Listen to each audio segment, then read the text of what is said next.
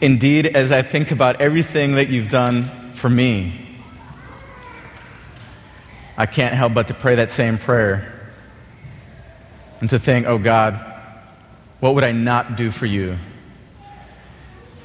And so today, as we spend a few minutes opening up your word, we thank you for continuing to just pour your spirit into this house of prayer as we dialogue and kind of simmer and study in your presence. For we ask in the name of Jesus, amen. So, when I was nine months old, my family moved from Puerto Rico where my dad had been pastoring at the time, and we actually moved right here to Michigan, to Berrien Springs, where my dad was going to study here in the theological seminary to continue his education. But there was just a slight problem of sorts. The problem was that none of us spoke any English at all. So, of course, my dad began taking classes for the next year and a half so that he could finally pass the entrance exam so that he could begin seminary. But for kids, all of this stuff is really quite different, isn't it? I mean, you don't really have to study. In fact, for me, there's two primary ways that I learned English, both of them having to do with TV, I'll be honest with you. The first one was Sesame Street. I mean, this iconic, legendary show. I think most of us have seen Sesame Street. But the next one was one that's very near and dear to my heart. It's called Mr. Rogers' Neighborhood. Okay, pop quiz time. How many of you have ever seen at least one episode of Mr. Rogers' Neighborhood? Put your hands up in the air. Okay, so most of you in the audience here today have seen at least one episode of Mr. Rogers' Neighborhood. Okay, in case you've never seen it, you're not attuned. Let me tell you a little bit about it, okay? Fred Rogers was actually an ordained Presbyterian minister, and he began life as a pastor, his professional life. But he began to have a sense that he could make a contribution in the area of children's television. So he began doing some regional work in different stations in Philadelphia. But then in 1968, he received his network television debut and it aired from 1968 all the way until 2001. And I'm going to be really honest with you. Fred Rogers is really, really special man to me.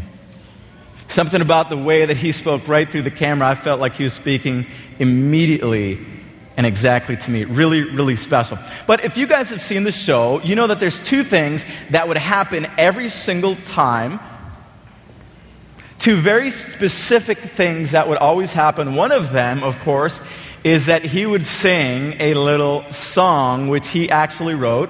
You can relax, I'm not going to sing it. But I am going to share the words so you can kind of be reminded of the song. Okay, so here's what he would sing as he would stroll on into the set and seemingly into this living room. He would say, he would sing, It's a beautiful day in this neighborhood a beautiful day for a neighbor. Would you be mine? Could you be mine? It's a neighborly day in this beauty wood. A neighborly day for a beauty. Would you be mine? Could you be mine? And kind of the bridge. I've always wanted to have a neighbor just like you. I've always wanted to live in a neighborhood with you. So let's make the most of this beautiful day. Since we're together, we might as well say, Would you be mine? Could you be mine? Won't you be my neighbor? Won't you please? Won't you please? Please, won't you be my neighbor?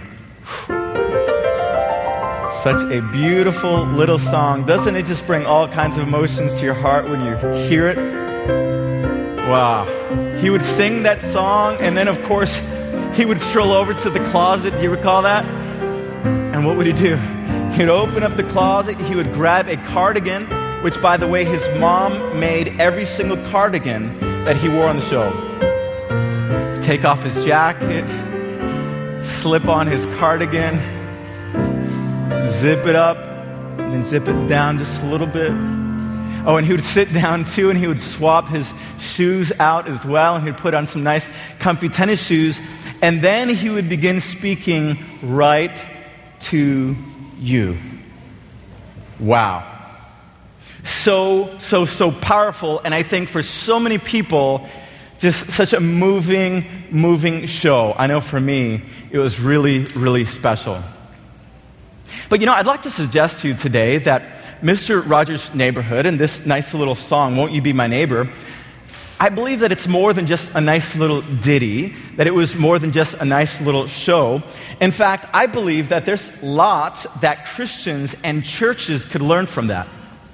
In fact, that's why I'm really excited to announce today that we're beginning a brand new six part summer series called God and Mr. Rogers, Won't You Be My Neighbor? Where we're going to be asking basically the same exact question. Here's what we're going to do Every single week, we're going to use the metaphor of a house. And we're going to look at different parts of a house, and we're going to see how they help to illustrate this idea of inviting other people to be our neighbor. So, for example, today I'm going to talk about the metaphor of a door. In the subsequent weeks, we're going to talk about the metaphor of a living room, and the metaphor of a kitchen, metaphor of a backyard. And we're going to look at lots of different ways that those help us to understand how we can invite our neighbor. But first, I have to give you a warning. Is that okay? In just a few moments, I'm going to utter two words. When I say those two words, the heartbeat of many here is going to increase. I'm just warning you. When I utter these two words that I'm about to say in just a few moments, sweat is going to begin to appear in some of your palms. When I say these two words that I'm about to say, a glisten will appear in some of your foreheads. Indeed, some of you will begin to squirm a little bit, and even some of you will actually be tempted to leave this morning. Have I warned you enough? Are you ready for the two words? Okay. Don't say I didn't warn you. Personal evangelism. Okay, what do you think about when you hear the words personal evangelism? It was my freshman year at college. I was actually studying at a public university in Jacksonville, Florida at the time. And I had just walked out of the grocery store, and that's when I saw him. He was standing in the middle of the parking lot, and I couldn't quite ascertain what his purpose was, but no matter, I was walking in the direction of my car. And that's when he saw me and he triangulated my direction and he began to make a B section to my car to, in order to meet me there. Whew. And I'm thinking to myself, what on earth does this guy want? Right? And I'm, I don't know what this guy wanted, but internally I'm beginning to posture up a little bit. Guys, you know what I'm talking about? Right? I'm beginning to posture up a little bit because I'm thinking to myself, something is about to go down and I'm going to be ready. So here's exactly what I did. Honestly, this is what I did. I took my keys and you know, you can kind of make like a little dagger with keys, right? Just kind of grab them, and I don't know if the camera can grab that. I palmed the keys and I readied it. And I covenanted with myself that if this guy got too close to me and made a move for me, I was simply going to insert it and jab it into his eye socket. No big deal. And so I readied myself, key in hand, also so that I could get into my car quickly, of course, as well. But then all of a sudden, he said something when he was just a few feet from me that completely disarmed me. He said, So are you a Christian? All of a sudden, I relaxed because I realized he wasn't some kind of crazy criminal. He was just an overzealous Christian. And I said, Yes, I, I am a Christian. Thanks for asking. And I begin to try to make my way into my car. But that, that's when he began spiritually vomiting this prepackaged thing that he had memorized. And it's as if everything was happening in slow motion. Do you know what I'm talking about? And I'm looking at him as he's looking at me, and he's looking all wild eyed and frenzied. His hair is all over the place. And he had this far off, distant look as if he was reading off of a screen. And every once in a while, he would, I would hear Romans 3.23 says this or some other scripture. I mean, he was on a mission and he was going to give me everything that he had memorized, whether I liked it or not. Finally, when he finished speaking, I said, okay, well, well, thanks a lot. All right. And I got in my car and I pulled away as quickly as possible. Now, I imagine he went away quite satisfied with himself, and he patted himself on the back, and he went back to some youth group or some church group, and he reported back that he had saved at least somebody today. Now, let me ask you a question Is that what servant evangelism sorry is, is this what evangelism is actually supposed to be about is this what relational evangelism is actually supposed to be about? I have some really good news for you. Today I want to look at a scripture that gives us a model that Jesus actually used in his own life. So I think that means we're on pretty good in a pretty good place. So I want to invite you to turn with me as we investigate this topic of evangelism. So turn with me to John chapter 1 and we're going to begin in verse 35. So, John chapter 1, verse 35.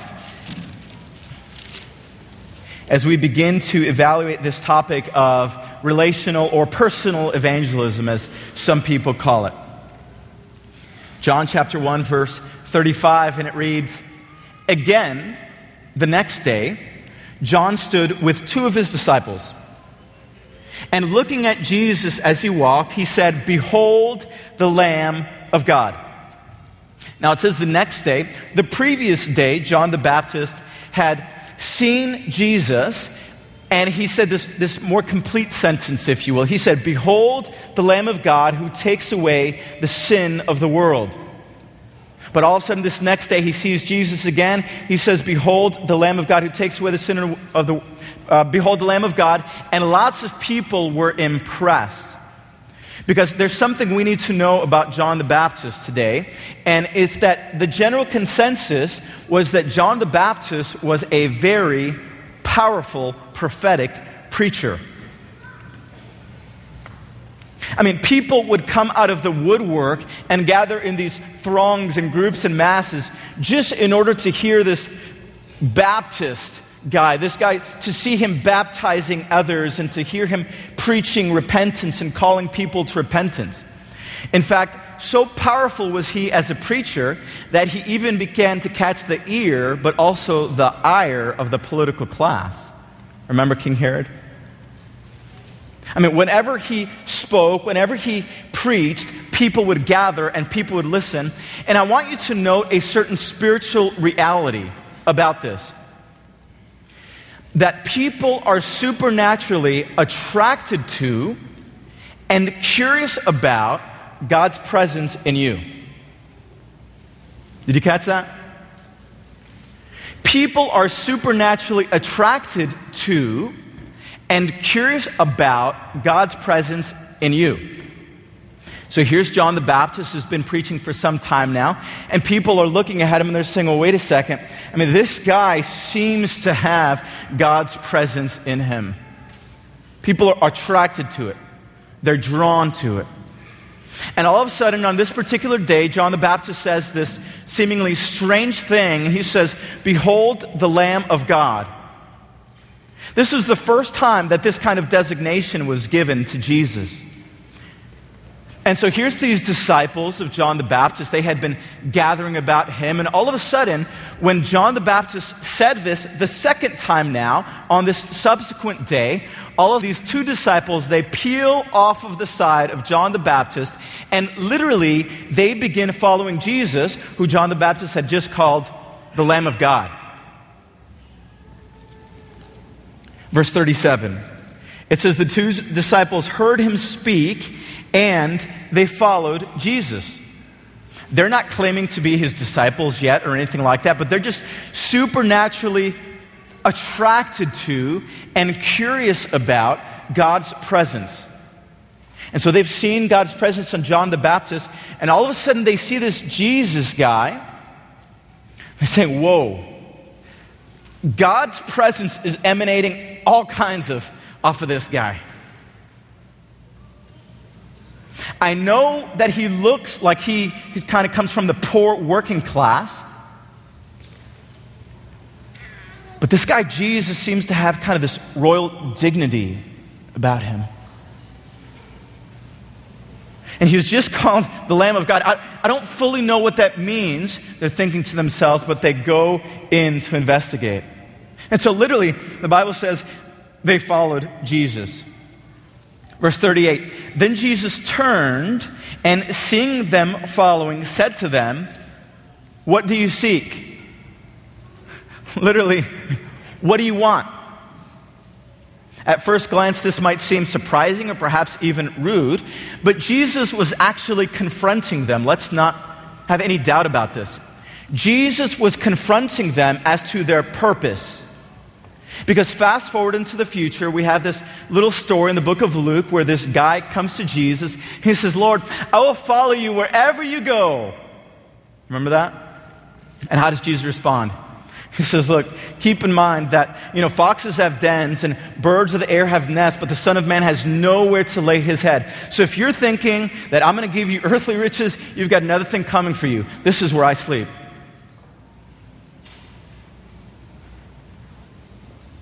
So Jesus here confronts these two people, Andrew and John.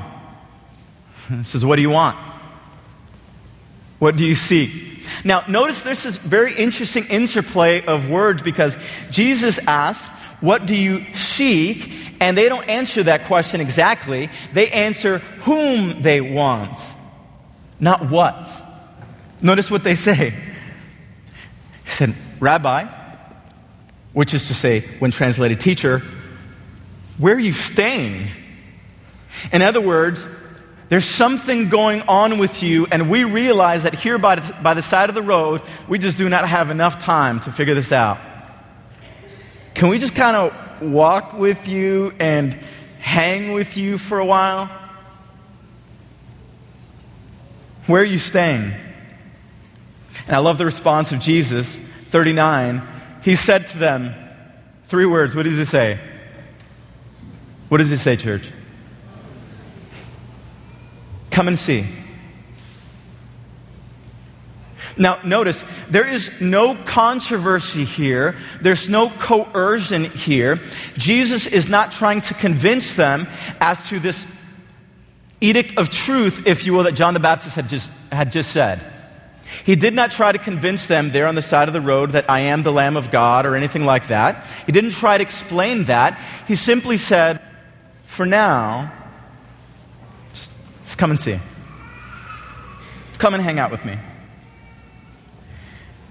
Verse 39 they came and saw where he was staying and remained with him that day. Now it was about the 10th hours, and most scholars agree that it was probably around 4 p.m. in the afternoon, and they probably ended up spending the night with Jesus.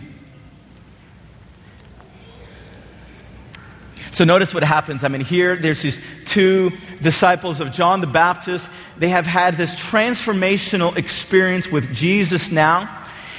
And remember that principle that we've been talking about that people are supernaturally attracted to and curious about God's presence inside of you. And so all of a sudden, after breakfast is over, probably, they run out. And here's the question what kind of evangelistic strategy is Andrew going to implement? Whose door is he going to knock on?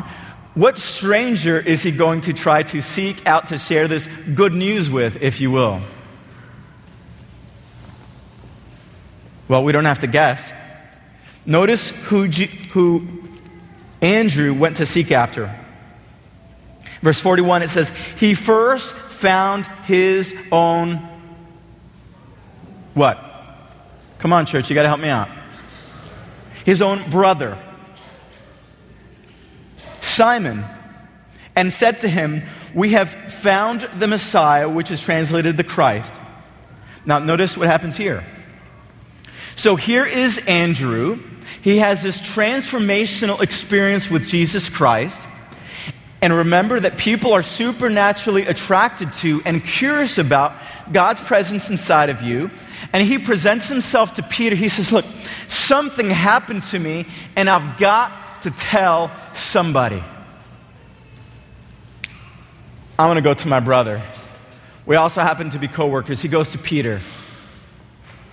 And he presents himself to Peter, and he gives this proclamation of truth. This proposition of truth, if you will. He said, We have found the Messiah. Now, I think we can probably perhaps infer here in the scripture. I mean, Peter is looking at Andrew. He's seeing the joy emanating from his face. He's saying, I know my brother, and something has happened to him. Take me to Jesus. Whoever did this to you, take me. I want to go. Verse 42 And he brought him to Jesus. By the way, did you know that whenever the name of Andrew is mentioned in the scripture, he gathered this reputation of always bringing people to Jesus? Whenever you find his name in the scripture, it's always, in the, it's always mentioning, and Andrew brought this person to Jesus. Well, I mean, what if you, what if I could have that same reputation? That whenever your name, that whenever my name comes to people's mind, there goes John. He's always bringing people to Jesus. Right, there, goes, there goes Pastor Sabine. She's always bringing people to Jesus. I mean, they can't help themselves, but they're always bringing people to Jesus. And oh, that it would be said of me. I mean, even on my tombstone, here's Rodley. He couldn't help himself but to bring people to Jesus. I'd be honored. And he brought people to Jesus. And Peter then has this transformational experience with Jesus. 43. The following day, Jesus wanted to go to Galilee, and he found Philip and said to him, Follow me. Because Jesus is going to replicate the process again. Now, Philip was, was from Bethsaida, the city of Andrew and Peter. Now, notice what happens here. Notice what happens here, verse 45. Philip found, who did he go after? Did he go after some stranger at his first glance? No, he went after his friend, didn't he? It said, Philip found Nathanael and said to him, Here's another proposition of truth.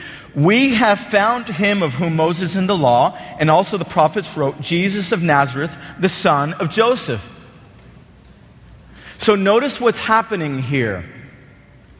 There's a proposition of truth that is made, and all of a sudden, you know, Nathanael recoils at the thought that the Messiah could come from Nazareth. Right? I mean, his bigoted prejudiceness about Nazarene people, if you will, kind of stirred itself up. And he says, Can anything good come out of Nazareth? Really? Now, notice what his friend Philip does. This would have been the perfect opportunity. Oh, man, I'm telling you, this would have been the perfect opportunity now for Philip to go into a nice, sweet theological debate. Right? I mean, this would have been the perfect opportunity for Philip to say, Well, I'll tell you what, Nathanael, pull out your, your holy scriptures. Let me show you a thing or two. Apparently, you're not very schooled in the ways of uh, the Messiah. This would have been a great opportunity for him to outmaneuver him theologically and prove that he's wrong. Are you with me, church? But notice what he says. Notice what he does. Verse 46 Nathanael said to him, Can anything good come out of Nazareth? Philip said to him, Come and see. I mean, apparently he had learned this from Jesus or something. I mean, he does the same exact thing that Jesus does. A prejudice is awakened in someone else. He says, Look, the, the only way that this prejudice is going to be broken down is if they themselves come and have an experience with Jesus. Come and see. There's no controversy. There's no coercion. There's no, not even any trying to convince them. Just, just come. Philip's thinking, Nathanael, if you will only but see Jesus and talk to him, if you'll speak to him even for just a few moments, oh, it's going to be so clear to you that he is in fact the Messiah. Just come, come, come on. Just come and see. Now, here's the question because Nathanael, of course, goes and he has this supernatural experience and this supernatural encounter with Jesus. Why do they say this? Why does Jesus say, Come and see? I think it's probably inferred in the scripture that Andrew probably said that to Peter as well. He probably said, Come and see. I mean, why does Philip say this to Nathanael, Come and see? I think it's really simple. As Robert Coleman had said, one living sermon is worth a hundred explanations. You ever heard that saying that a picture is worth what? Picture is worth a thousand words. If someone can just see the thing, you've got it all right there. Because you see, there's something about one living sermon is worth a hundred explanations. One testimony of one believer, if you can only speak to them and see them, okay, then you're going to begin to understand. So, guys, can I just give you, now that we've looked at that, can I give you a really simple definition for personal evangelism? Would that be okay? Here it is it's investing in a relationship for the sake of eternity. Can we say that together this morning? Personal evangelism is investing in a relationship for the sake of eternity. How about one more time? Investing in a relationship for the sake of eternity. It's me being willing to come outside of my comfort zone, perhaps, and to meet with someone Preferably, I mean, it's, it's going to be a friend or a family member first. Now, there's two questions that I believe many of you have today. Based upon what we've just looked at, some of you have two questions. Here's the first question that some of you have saying, well, okay, Rodley, I see how in those stories, how they first went out to their family member, how they first went out to their friend. But here's the question, and here's the little situation that some of you find yourselves in. You're saying, Rodley, what if I don't know anyone that does not know Jesus? Did you catch that? Here's the question in your iPhone and your smartphone as you're scrolling through your contacts, how many of those people are unchurched people that do not yet know Jesus Christ that you could actually call a friend? Okay? Because the truth is that some of us maybe you know we come to church on a week by week basis and we're so excited and hey praise god for the church. It's such a blessing. And, and, we you know we go to grow groups and we do all kinds of things and we're involved you know have great friends in church. But for some people church people is the only kind of people you know. Guess what? That's a problem. Because if we're going to be disciples of jesus christ are we need to constantly be searching for someone to say that same exact thing Just come and see. I know, I know, you, have, I know you have questions. I know it doesn't make sense right now, but just look, just, just come. Just come and see. Just come and see. Okay, let me read to you two quotes here. In the very family, is from Desire of Ages, in the very family, the neighborhood, the town where we live, there is work for us to do as missionaries for Christ. If we are Christians, this work will be our delight. No sooner is one converted than there is born within him a desire to make known to others what a precious friend he has found in Jesus. The quote continues Now that Jesus has ascended to heaven, his disciples are his representatives among men. And one of the most effective ways, catch this, listen now, church, if you're not listening, listen now. One of the most effective ways of winning souls to Him is in exemplifying His what? His character in our daily life. Our influence upon others depends not so, so much upon what we say as upon what we are. Men may combat and defy our logic, they may resist our appeals, but a life of disinterested love is an argument they cannot gainsay. Whoa. A consistent life characterized by the meekness of Christ is a power in the world. By the way, did you notice how it says a life of disinterested love? That means it's a love that keeps loving no matter what. It's a love that keeps serving even if the people do not respond. Because I'll confess, and let's be honest, sometimes as Christians and as churches, we say, All right, I'm going to love my neighbor for a little while if they'll come to my grow group. I'm going to love them and invite them, and I'm going to do stuff if they'll come to this church event that we have planned. But boy, if they do not come after one or two invitations, we kind of like, we, we kick the dust off of our heels and we wash our hands of them. We're like, forget it, I tried. No, no, no. This is saying disinterested love. Disinterested love. And by the way, why is this character thing so significant? Do you have any idea? It's pretty simple. It's because we are people's only reference point for God. True.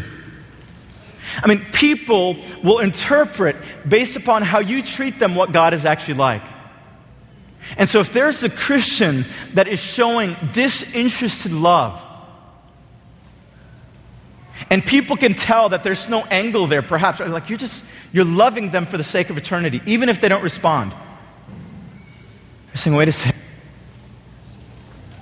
Could it be that this is what God is like? Could it be that God can also loves me no matter what?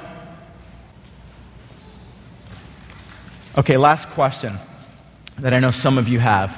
You're saying, Rodley, okay, I hear what you're saying. We need to reach out to our friends and to our family members first. And by the way, this doesn't have to be a complicated thing. This whole personal evangelism thing doesn't have to be a complicated thing. It's investing in a relationship for the sake of eternity. It can be as simple as inviting someone to a grow group that you think they might be interested in. It might be as simple as inviting your neighbor over to dinner. A lot of people don't know what Christians are like. A lot of people, they think, well, you know, we don't know what they're like. And in particular, people of this tribe and this particular church, right? They don't know what happens in church. And maybe if you invite them to dinner, they say, well, wait a second, they're a lot more like I am than I thought. So it doesn't have to be complicated. It's investing in a relationship for the sake of eternity. You can pray through and find ways to invest in relationships. Okay, so some of you are asking this final question. Say, all right, okay, I hear what you're saying. Okay, reach out to a friend, to a, a family to someone I have a relationship with, but is this where it ends? I mean, is that the whole process? Is that the whole deal? Let me read to you this quote.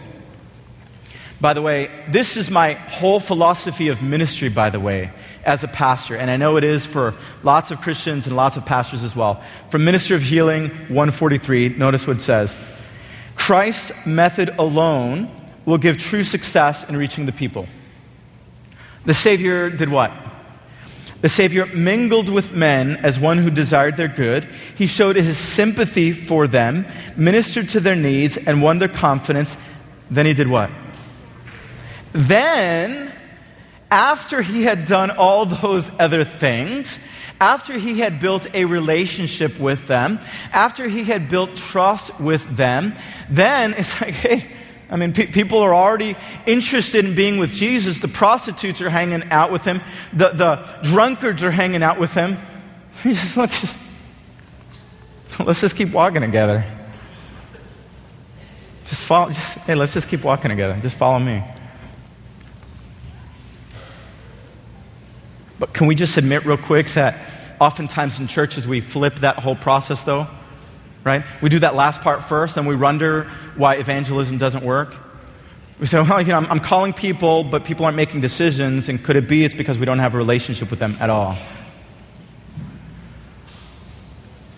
I want to invite you to pull out your Connect card. It's found inside your worship bulletin. It looks something like this.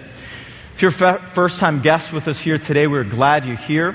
Every single week here at Pioneer, we encourage everybody to take some kind of next step in their walk with God. It doesn't matter if you're a first time guest or a long time member, we believe there's some kind of next step that everyone can make.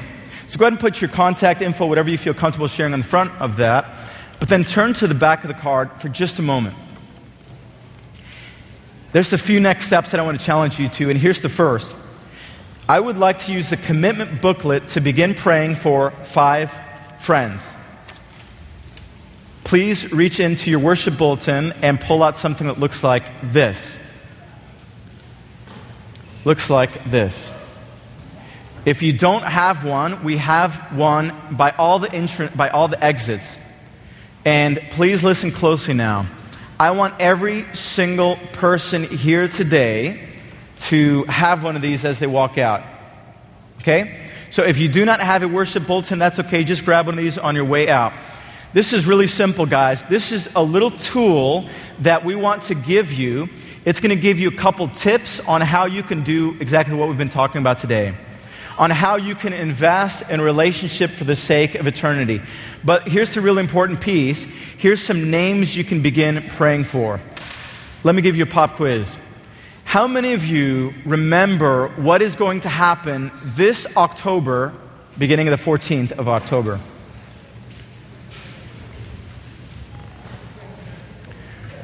Okay, church, you got to work on that. I'm going to help you out. Okay, thank you very much. Some people uh, saying it from the back. Thank you very much. This fall, we are going to have a large international evangelistic series. That simply means we're going to be calling people to make decisions for Jesus night by night. It's going to be big. And one of the unique things about this series is we're not calling people to gather in pews, we're calling people to gather in circles. What does that mean, Rodley? It means we're going to have a broadcast site. It's going to be at the Howard Performing Arts Center but asking and inviting the majority of people to actually gather in your homes with your friends, with your neighbors, with your coworkers, because this will be a streamed event, and you can sit around your big screen in your living room and experience it in community. Did you catch that? We're calling them watch parties.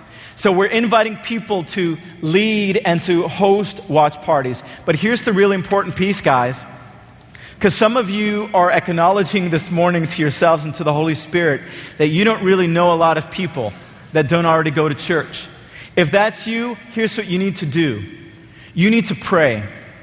Take this next week and fall on your face and diligently seek after God. And you might not even know the name of your neighbor. But I'm challenging you today make a commitment that you're going to write down five names of people that you want to invite to a watch party. Did you catch that? Pray that God would give you five names of people that you could invite to a watch party. You can just put my next door neighbor two doors down. You might not know their name, that's okay. But you know what? You've got 16 weeks. We launch in 16 weeks. You have 16 weeks to find out what their name is and invite them to a grow group. Invite them over for dinner.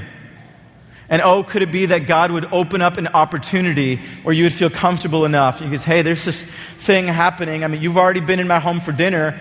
By the way, in just a few weeks from now, or you can say, hey, by the way, two weeks from now, we're going to be having this little small group experience. It's called Hope Training, a crash course on how to live without fear. If that sounds like something that might be inter- interesting to you, hey, come over.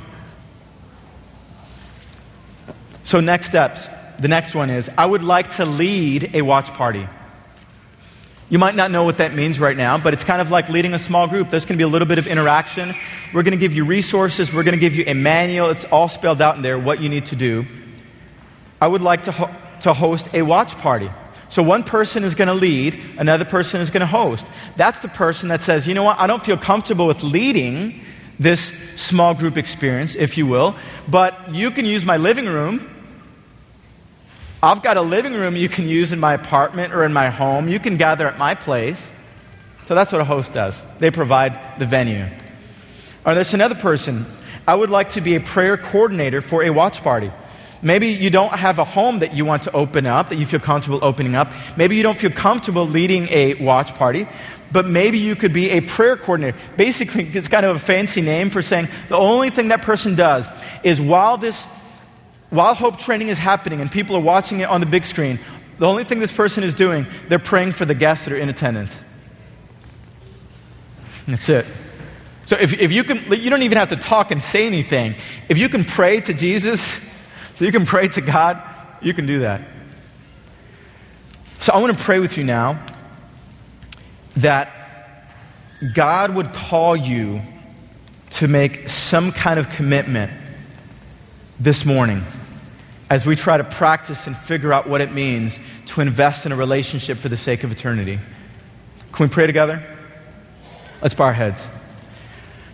Father in heaven, thank you for every single person that's here today. Thank you for all those that are watching on the live stream as well. Lord, there's some big work that's going to be happening this October. And I just ask that you would use every single one of us to show that disinterested love to our friends, our neighbors, our coworkers, to all those people around us. That we would learn to reach beyond our comfort zone and to say, you know what, let me begin to build a relationship here. So bless all those making decisions. We thank you in the name of Jesus. Amen.